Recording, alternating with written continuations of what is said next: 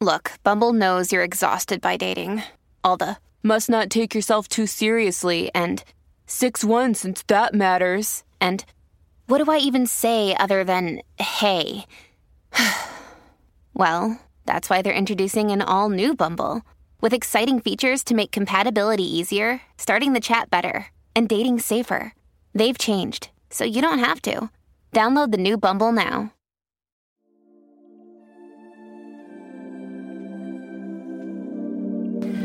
Hi, everyone. It's Paula. Look, sometimes life gets in the way, and it got in the way this week. We did not get tonight's episode done. So tonight we're going to play an oldie but goodie for you. Five on Your Side, that's Channel 5 in Cleveland. They pulled some court documents that were filed last fall that showed in January of 2019 a woman came forward and identified her ex boyfriend as a suspect in Amy Mihaljevic's murder.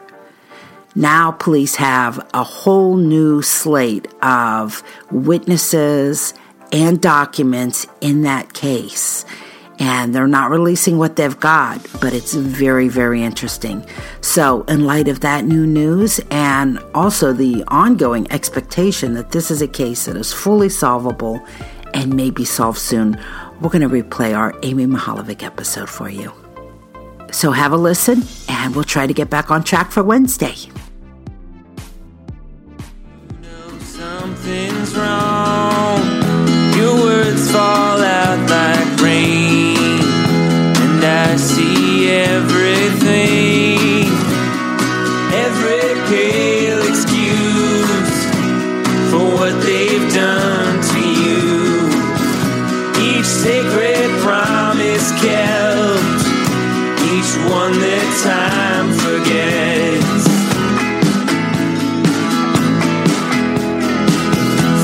Gather across the land, taking refuge in your. Hello, listeners, and welcome to Ohio Mysteries. The song you're listening to is No New Wilderness by Drew Joseph, folk singer songwriter from Toledo, Ohio. Drew is our featured musical artist this week, and if you hang around with us to the end of the podcast, we'll tell you a little bit more about him, how to find his music, and play the whole song for you. But for now, let's throw another log on that fire, campers. Tonight we've got one of Ohio's most famous mysteries.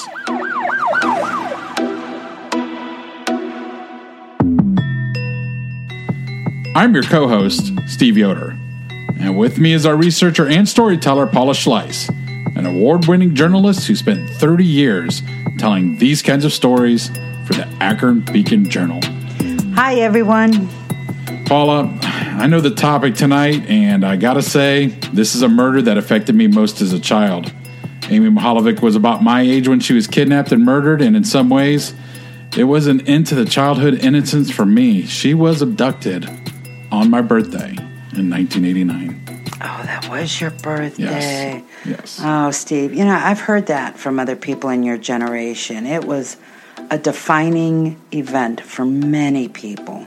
And, you know, for me, what really affected me was how the killer played on her love for her mother to commit this terrible crime. Uh, absolutely. And we got a very special armchair detective with us this episode. Investigative reporter James Renner covered this case, wrote a book about it, and even pursued a suspect of Florida Keys to get answers to some of his questions. I can't wait to hear what he has to say. But first, why don't you lay out the basics of the story for us? You got it.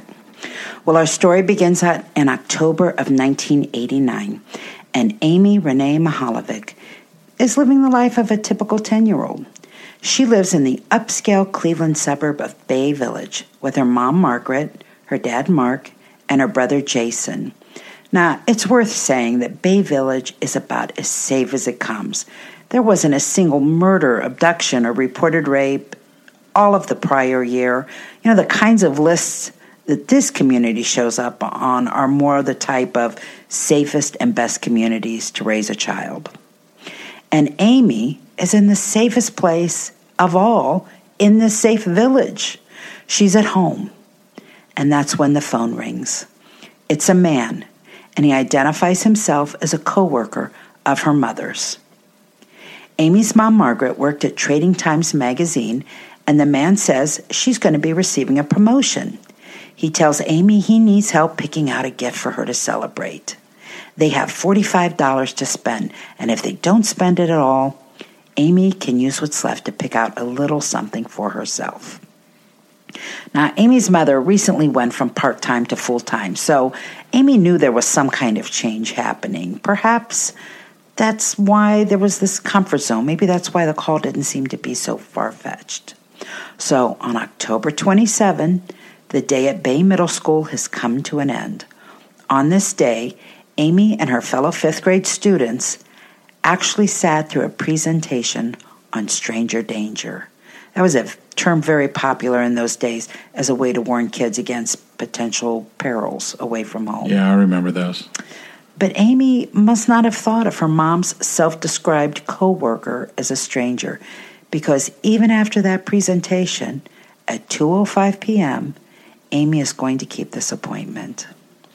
Now it's a Friday, a blue sky kind of day. Amy's day always ends about an hour before her brother Jason's. Her routine is to go home and call her mom at work to let her know all is well. But on this day, she and two friends walk a half mile to the Bay Village Square shopping center. And the friends leave her at Baskin Robbins, where a man, perhaps 20 to 30 years old, wearing khakis, a polo shirt, and a members only style jacket, approaches her and puts a hand on her shoulder. She willingly follows him through the parking lot and they disappear. Hmm. Now, Jason finishes his school day and he goes home only to find Amy isn't there. He calls their mother to mention it to her, and Margaret remembers Amy was thinking about trying out for choir, so maybe that's delayed her. So she tells Jason, wait a while and just call when Amy makes it home. Well, Margaret gets another phone call, but it's not Jason. It's Amy.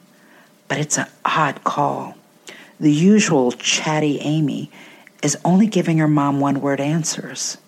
It's so strange that Margaret is unnerved. She finishes her work quickly and heads home, arriving around 5 p.m., but Amy's not there.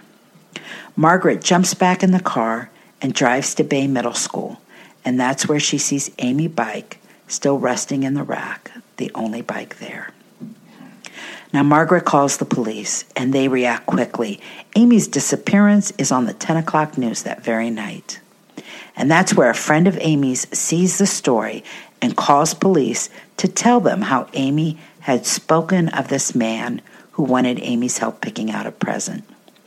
Others who had seen Amy at the plaza, they describe this man to a police sketch artist, and a sketch is created and circulated all over. I will point out that police have all, even though they have the sketch, they have always pointed out that it was given by a couple of 10 year olds. They don't want people to rely on it. They say, mm-hmm. if you've got a suspect in mind that doesn't look like this, please don't think that this sketch is that accurate. Now, the Bay Village and uh, police and the FBI they launch a search that sometimes is described as the biggest search Ohio had seen in decades. There were thousands of leads. Authorities did some 20,000 interviews. Dozens of people submitted to lie detector tests. But the weeks pass, and they have no suspects and no Amy. Three months later, on February 8, 1990, a jogger in rural Ashland County, that's about an hour's drive from Bay Village, spots something strange lying in a field along County Road 1181 in Ruggles Township. It's Amy. She's still wearing the clothes she was last seen in. It's clear to investigators that she had been dumped there shortly after her abduction. Even though she's far from home, Investigators are going to come to believe her killer likely knew this area of Ashland, perhaps even killed her nearby. They find some other things at the scene that might prove helpful. On her body are yellow fibers, and about 300 feet from her is a green blanket and a curtain. These, of course, are odd things to be laying in a rural field. The olive green curtain appears to be handmade from a duvet cover or a bedspread, and on it are dog hairs, similar to that of a dog owned by the Mihaljevics. So now it seems likely that these objects were used to conceal Amy's body before she was dumped in the field. Right. The Cuyahoga County coroner finds Amy's last meal was some sort of soy substance, perhaps Chinese food. There was some blood indicating a sexual assault, and the killer left something else behind mitochondrial DNA. Now, that's not enough for a complete DNA profile, not the kind of thing you can run through a national DNA database, but there's enough there that could help point authorities in the right direction if they get the right suspect. Also interesting is what authorities don't find at the scene. Missing is one of Amy's turquoise horse earrings, her black ankle boots, a denim backpack, and a black leather binder with the words Buick Best in Class written on the front clasp. These things are believed to have been with Amy when she was taken, and it's possible some of these things were kept by the killer as a souvenir. Now, years after. Amy's remains were recovered, we learned this might not have been the only girl that this killer had targeted. In 2006, this is 16 years after her, her death, police finally reveal there had been several other young girls who had received phone calls similar to the one Amy had received.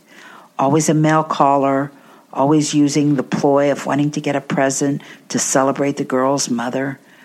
These other girls, none of them who, had followed up with the caller, were living in North Olmsted. That's a community not far from Bay Village and some of them had unlisted phone numbers. That was a vital piece of information in trying to learn who might have placed those phone calls, who would have access to unlisted phone numbers.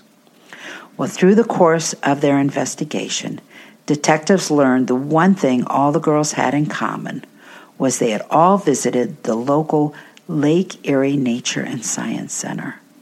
And there, the center had a visitor's logbook the kind of thing where you jot your name in at the front door.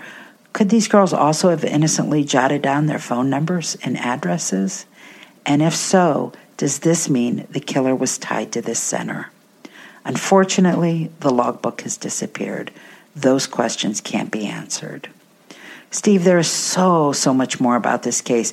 It's been the subject of TV shows, blogs, websites, books, podcasts and they've covered it far more extensively than this single podcast could ever cover.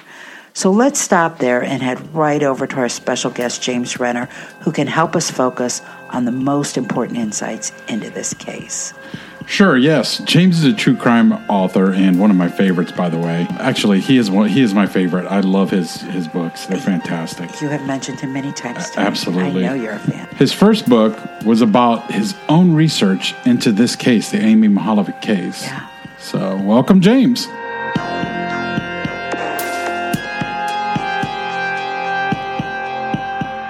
With us tonight is James Renner. He's an investigative journalist who has written several books. Uh, he hosts the podcast, The Philosophy of Crime. I hear, James, you've got a second season that's going to be dropping maybe in April?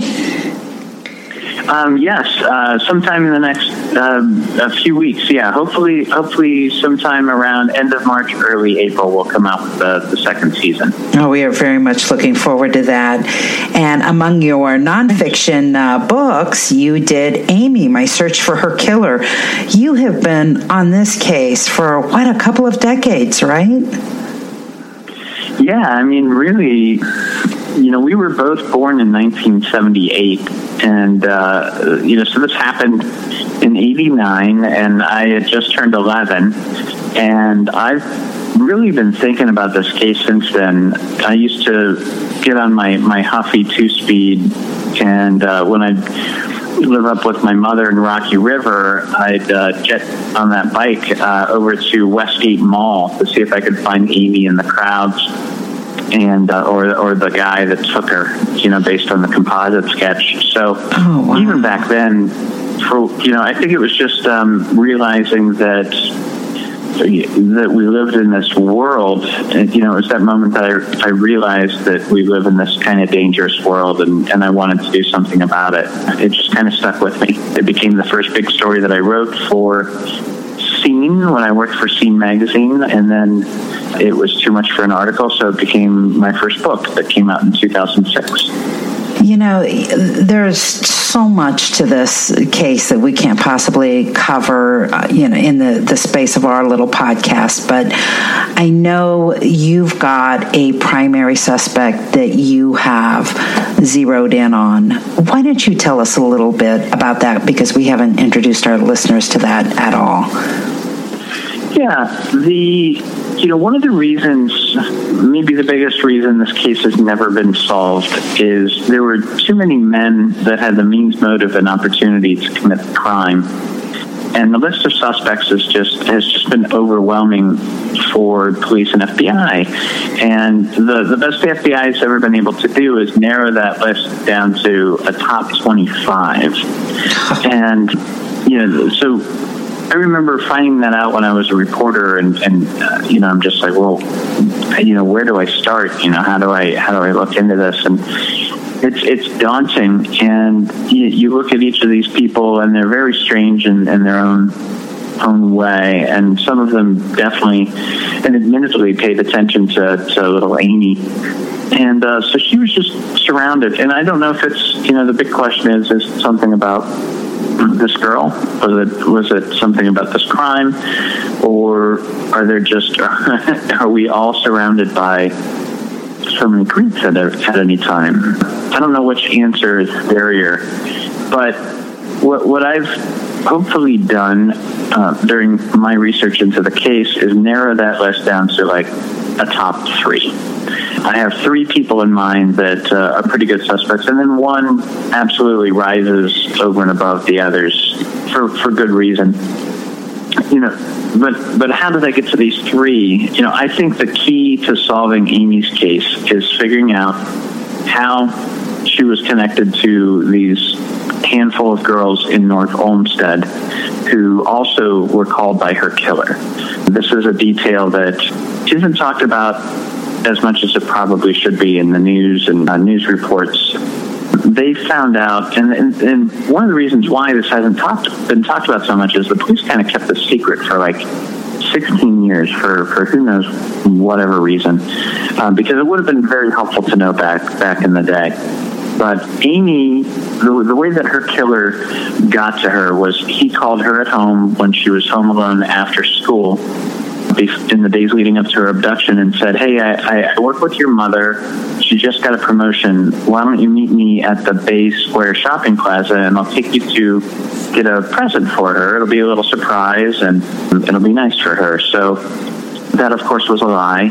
You know, he didn't work with her mother, but it was a very specific kind of ruse. And before he called Amy, we now know that this person called a number of girls from the North Olmsted area.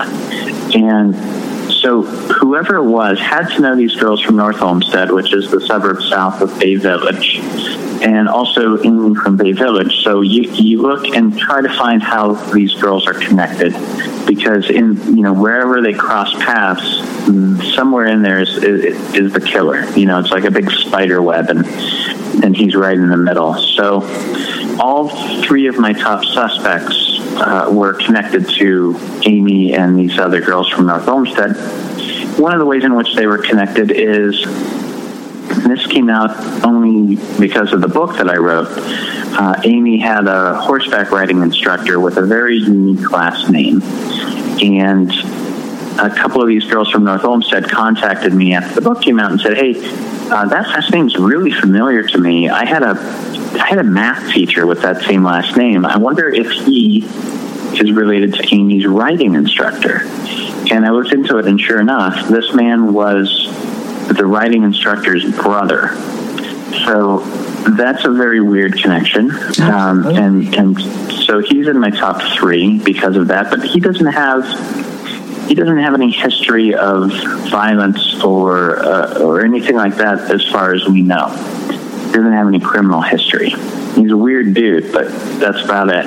Right. Um, the the other way in which these girls were connected is they all visited the Lake Erie Nature and Science Center in the weeks leading up to Amy's abduction, and uh, that's a little nature center up in Bay. and at the time, they had this log book where the kids would come in and they would sign their name, and address, and phone number, and then the center would take that information and put them on a mailing list, and you know so that's how they sent out you know coupons or, or just notices for what the nature center was doing. So they all visited this place, and the number two suspect uh, was the guy that was in charge of the metro parks at the time, and he would have had access because the nature center is in the metro parks, but it's it's technically a private company in this in this public land. So he would have he would have been coming and going at that place, and he checked himself into a mental hospital uh, ten days after Amy was abducted. He has similar he, he has some weird things in his past where he had to leave i think the state of indiana after some allegations came up there before he came to uh, the cleveland area very strange guy definitely a dangerous guy also my top my top suspect is also connected to the nature center and and this is a guy who uh, was a former teacher at amherst and vermilion school districts he used to bring mice to the nature center to feed to the snakes. He, he in his classroom in, in Amherst, he taught middle school science. He had this uh, kind of like a personal zoo with you know mice and lizards and chinchillas and fish and who knows what. And, but when the mice bred and there'd be too many mice, he would take the mice over to the nature center so they could keep snakes. So yeah, those are my those are my top three suspects, and, and the the top one too. There's, I mean, we could go through just a list of reasons why he looks guilty. You know, he had a number of relationships with with uh, prepubescent students that he was caught in when they asked him to. He was 29 years into a 30 year teaching career when the, the laws in the state of Ohio changed, and for the first time in his career, he had to get fingerprinted. He had never been fingerprinted because he had kind of come in through like a substitute teaching application in like 1972. So he was kind of grandfathered in, but they came to him. and They're like, "Hey, we need your fingerprints." And he refused. He's like, "No, I'm not. I'm not going to give you my fingerprints." And he abruptly quit teaching one year from retirement and that was around the time that the FBI were finally looking into him as a suspect in 2005. And he abruptly quit teaching and disappeared. Wow. And nobody could find out where he went for six months. And then he turns up living out of a homeless shelter in Key West, Florida. So he got as far from Bayville as he could possibly get without without leaving the United States. You've got to share the story. I, I saw the story about you pursuing him down to Key West and how you found him. Can you give us the short version of that? sure, yeah. So uh, I learned about this suspect in 2008 when a number of his students contacted me, and I was a reporter at Scene at the time and I just needed to I needed to talk to this guy and and see him for myself. And uh, in my mind, I had never been to Key West, but I had been to like Kelly's Island, and I knew Kelly's Island was pretty small. Um, so I figured, well, Key West is probably not much bigger. So I bet I could find him if I went down there. You've ever been to Key West, of course, uh, when I got down there, it is huge. It's a it's a huge island, and it's like searching for a needle in a haystack. Uh, you know, for I had about 48 hours where I could look look for him. I, I showed his picture around. I had a flyer I'd printed out, and I was showing his picture around town. Especially, you know, there's like a main main road where a lot of bars are. And people were telling me, yeah, yeah, that's the guy that plays ragtime piano at the bars sometimes. And I knew that was him because he played ragtime piano at Disneyland uh, and Cedar Point in the summer. So I knew I was getting close, but I still couldn't find him. Finally, I went to the homeless shelter uh, where he had been when he first moved to the island years ago. I asked around there, and finally I found this guy, and he said, "If anybody knows where he is, it's got to be Mr. Frisbee." And I said, "Really? Who, who's Mr. Frisbee?" And he and he points at the beach, and there's this guy on the beach that's throwing a frisbee to himself. Like he'll throw it really hard, and then he'll go running after it, and he'll catch it. And it, so that's Mr. Frisbee. So I went up to Mr. Frisbee and I showed him the picture, and he said, "Oh yeah, that's my friend. I know where he is. He's probably at work right now." I said, "Oh yeah, where's that?" And he said, "Well, he manages the Wendy's on the island." So I then went to Wendy's and sure enough, he is the manager or was the manager there. But he had called off work that day, and so I, I, I came up with the story. I said, "Hey, I'm a former student of this man, and uh, I came all the way out here. I'd love to catch up with him. Do you know? Do you have a phone number or address for him?" And the woman went into the back, into the employee records, and she came back and she's like, "This is strange. He didn't list, he didn't list any any address or phone number on his application. And she's like, I'm sorry, I don't know where he is or how to reach him. so I drove around and, and I, it got to the point where I needed to drive back to Miami to catch my flight back home. I had like 45 minutes left. And I stopped at a stop sign on the northeast side of the island or quarter of the island. Yeah, you know, I I hadn't prayed in, in a number of years, and you could call it a prayer or a message to the universe or or whatever. But I just, you know, I just in my head, I sent out this message, and you know, and and I said, if this is if this is the guy, uh, I need help because I can't find him. And at that exact moment, he walked in front of my car. That's crazy. And uh, it is one of the craziest things that's ever happened to me. And so I, I pull off on the side of the road and I get out and I yell out, hey, you know, his name and and he stops and, and turns and, and I walk over to him and at, on the corner uh, uh, at the corner of, of this road we had this conversation and, and I said, do you know you know who I am? And and he right away says, yeah, you're James Renner. My sister told me you'd probably be coming to look for me. And, you know, we we talked about the nature center, and he and I, I decided to bluff him because it, it all comes down to whether or not he was at that nature center. And his students tell me he was, but he told the police, uh, well, at least the police and the FBI told me when they interviewed him, when they uh, interrogated him, he said he was never there. So I decided to bluff him, and I said, "What would you tell me if if I told you that I have a picture of you and one of your students at that nature center, that, that one of your students showed me this picture.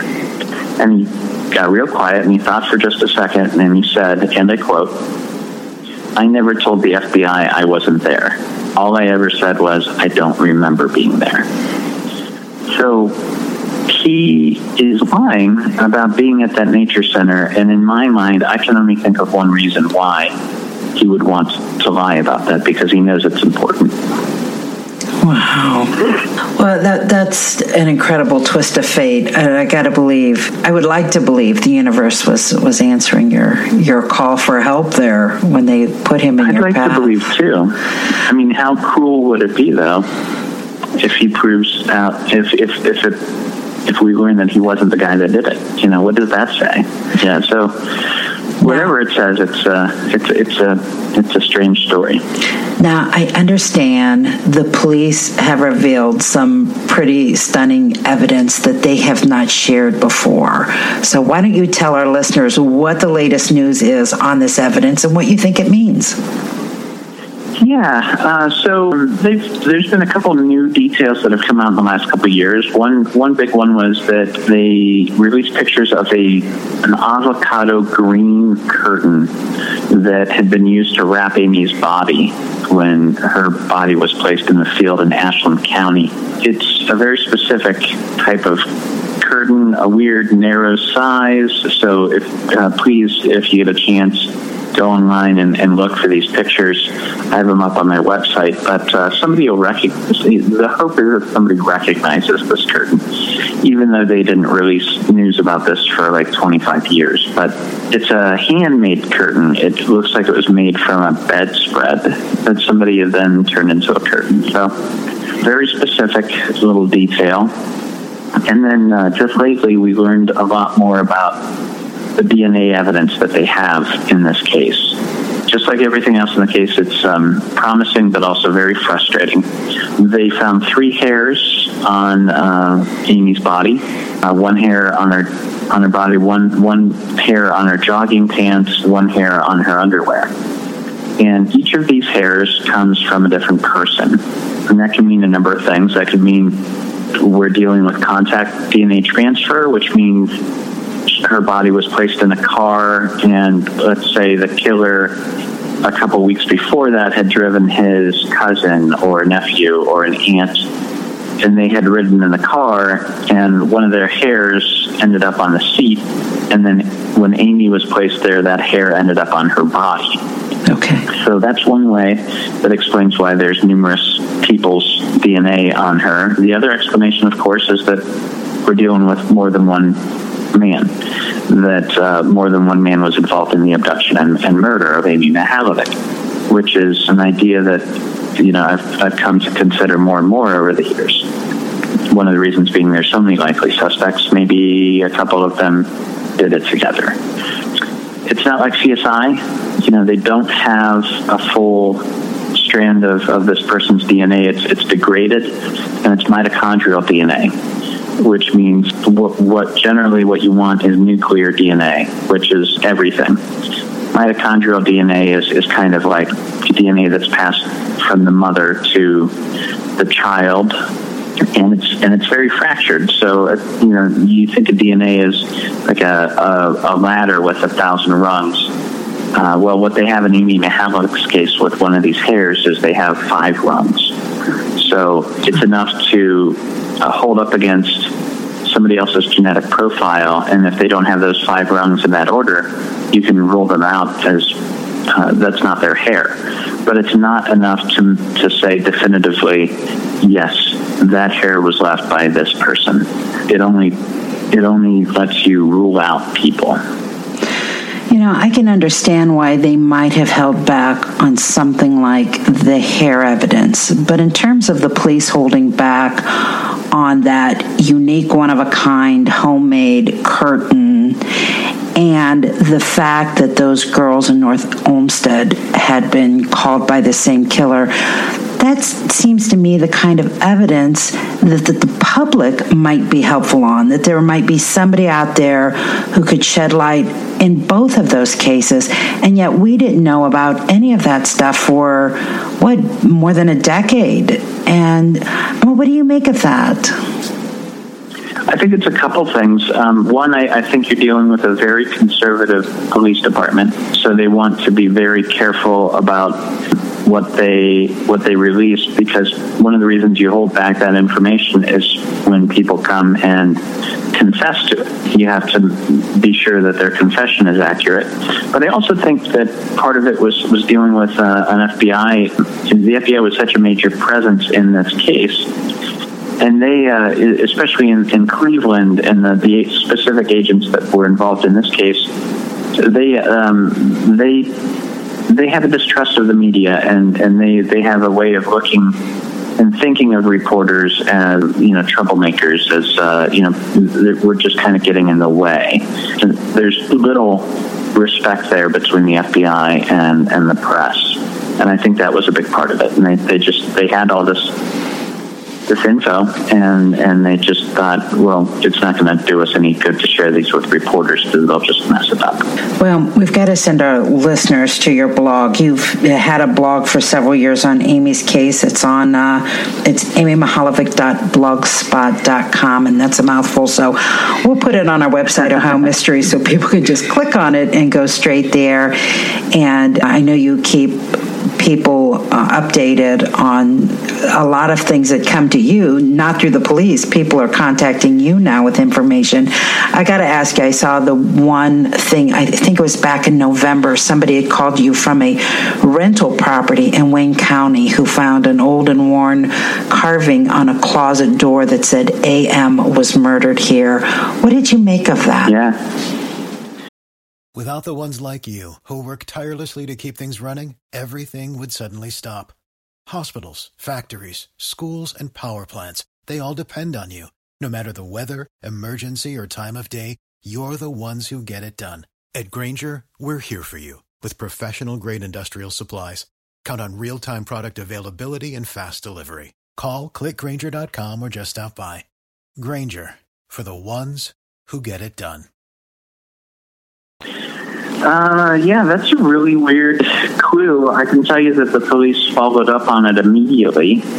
Um, they went out there and, and spoke to the guy that, that owned the place, and I think they're looking into who was living at that property at the time. I, I don't think it's going to end up being connected to the case at all. If that's the, you know, I, I could see like a, like a teen kid, you know, doing that you know, for whatever reason.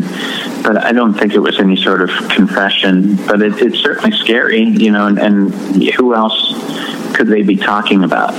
And it could have been, I mean, that was huge news. It certainly would have been news in Wayne County. And even yeah. if the carving was old, somebody certainly could have done it, you know, back then, just hearing the news. And it, But it really struck me because Wayne County is getting pretty close to Ashland County. And I know the police kind of thought maybe the killer knew the Ashland County area because of where her body yeah. was found. And I thought, well, Wayne County, you're getting pretty close. Yep, it is pretty close. And, and for sure, the killer had to know uh, County Road 1181 where her body was found. It's just, um, it's the perfect place to to do that, to, to, to leave a body. At night, you know, even today, that area where her body was found, you, you can't really see any other houses um, so nobody can see what you're doing. And if it's at night, you'll see headlights coming for like a mile for you know before before they reach you. So you've got plenty of time to get out of there before before you're spotted. James, are they going to solve this case? Yeah, it's it's going to be solved. The, the, the question is whether or not it's going to be solved before the person who committed the crime is dead um, and you know, so they they still have these hairs, and eventually they can retest them, but they only get one more chance. Um, so they're they're being very careful about waiting for the perfect time to do that.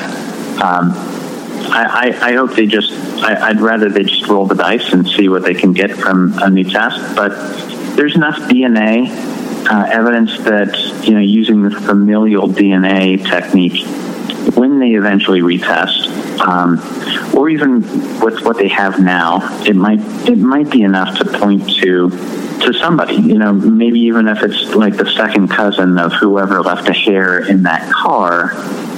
Um, if you if you manage to track that person down, you know, are they are they would they have written in the car of one of these top three suspects? I mean, that'll get you darn close to your answer. So uh, yeah, I think it's, I think it'll be solved. I, I think probably within the next five to ten years. But you know, my main suspect is not getting any younger, and uh, you know, you'd at least hope that he'd be able to be in prison for the amount of time he's remained free since since Amy's murder, and I, I don't think that's possible anymore. Right. James, is there anything we haven't brought up that you want to talk about? No, uh, you know, there's there's a lot of attention on this case right now and a lot of new tips. Um, I, am very optimistic. Uh, I'm always surprised by this case. I went to the FBI and police with a couple unique unique tips just in the last two weeks, and you, just because I, I, I have a suspect who looks pretty good for this doesn't mean I'm not, I, I'm never 100% sure you know, for that reason, these a couple of these tips that I, I passed on involve um, totally new suspects. They're, you know, there are two new guys that that, that are at least possible.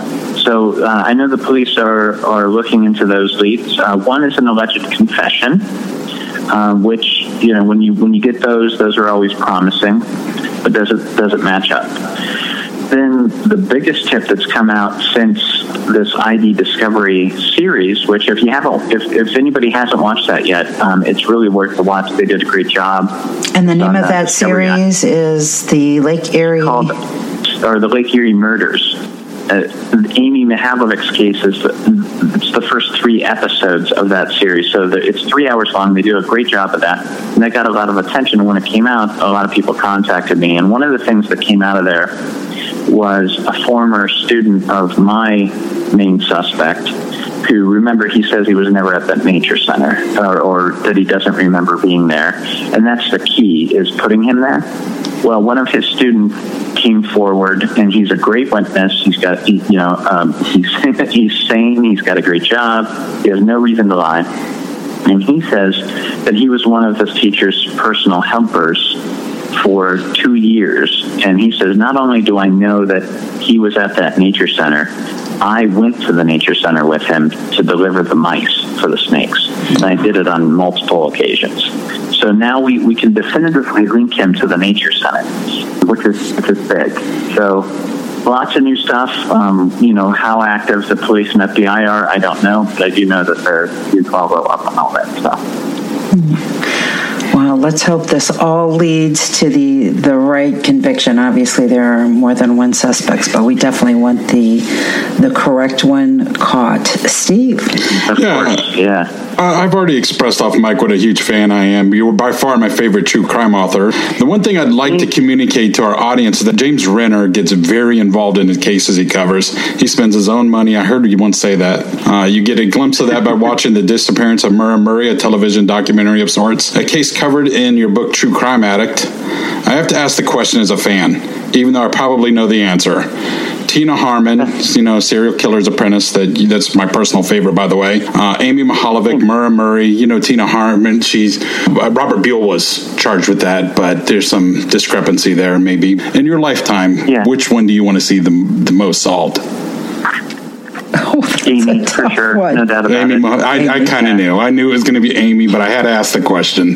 Yeah, you know, it just because I've spent you know so many years just just thinking about it and wondering it, and uh, just it would be nice to have the answer there. And, and you know, there's never closure in any case like this. You know, in real life, that's not a real thing. I asked Amy's dad once about closure, and, and he said closures for doors, not people. You know, so it, it, but he wants answers. You know, and it would be nice for them to know what happened and who did it.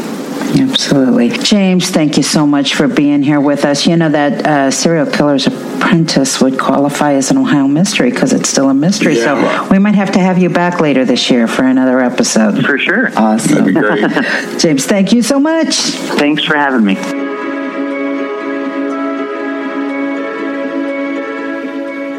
Well, that's it for another Ohio Mysteries. You can find photos, news clippings, and links at our website, ohiomysteries.com.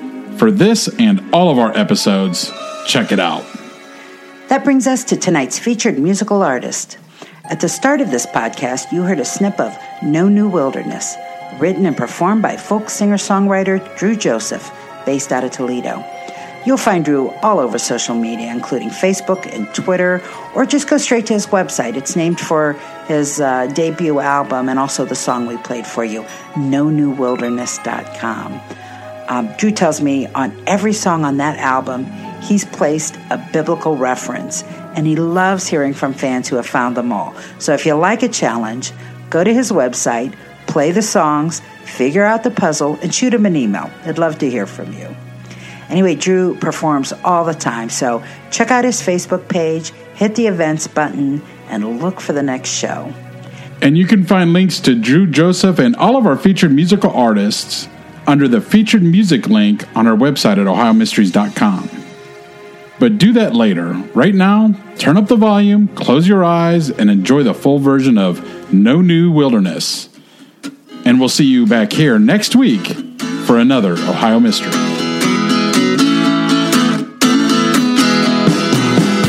You cannot hold your tongue when you know something's wrong.